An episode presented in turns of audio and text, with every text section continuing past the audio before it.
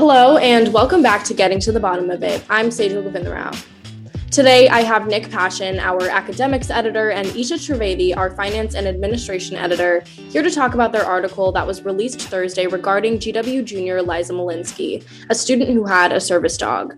Her professor, Dr. Mata, denied her ability to be in class with the service dog, and this subsequently created a huge uproar in the GW community. So, Isha, can you walk us through a timeline of the events?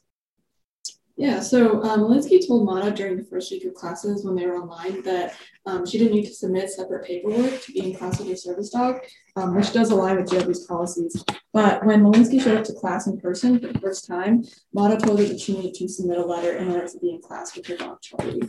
Um, Malinsky left that day and went to Disability Support Services and got confirmation that she in fact did not need the letter to be there and that Mata was incorrect. But the next time she went to class, Mata uh, reiterated her claim that uh, she needed paperwork to be there with her dog. And that's when we see the videos that have been circulating on social media. It's worth noting in the video that um, that in the video, Mata points out that the class was being recorded at the time, um, but we asked several students in that class whether they had seen a recording on Blackboard, and they said it wasn't up. I'll toss it to you, Nick. Can you talk a little bit about uh, the student and community response and what we've been seeing with that?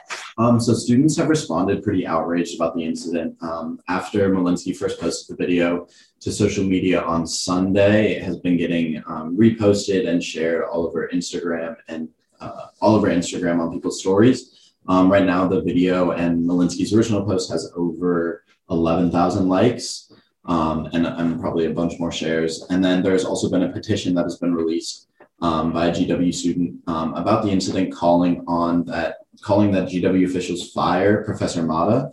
Um, the petition holds about over 4,000 signatures when we're recording this as of Sunday night. Um, so we'll see if there's any results from that. And then there's also been widespread calls from different organizations on campus um, in support of Malinsky and also offering um, information on the GW's policy when it comes to service dogs. Um, and some of those examples are the Disabled Students Collective, Chi Omega, and GW College STEMs have all released statements in support of Malinsky.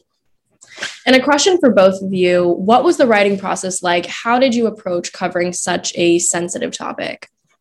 Um, you know, so we learned about the story on Sunday night, and uh, pretty quickly after that, we started reaching out to Malinsky for comment to see um, if we were able to cover the story and she'd be willing to talk to us for the story.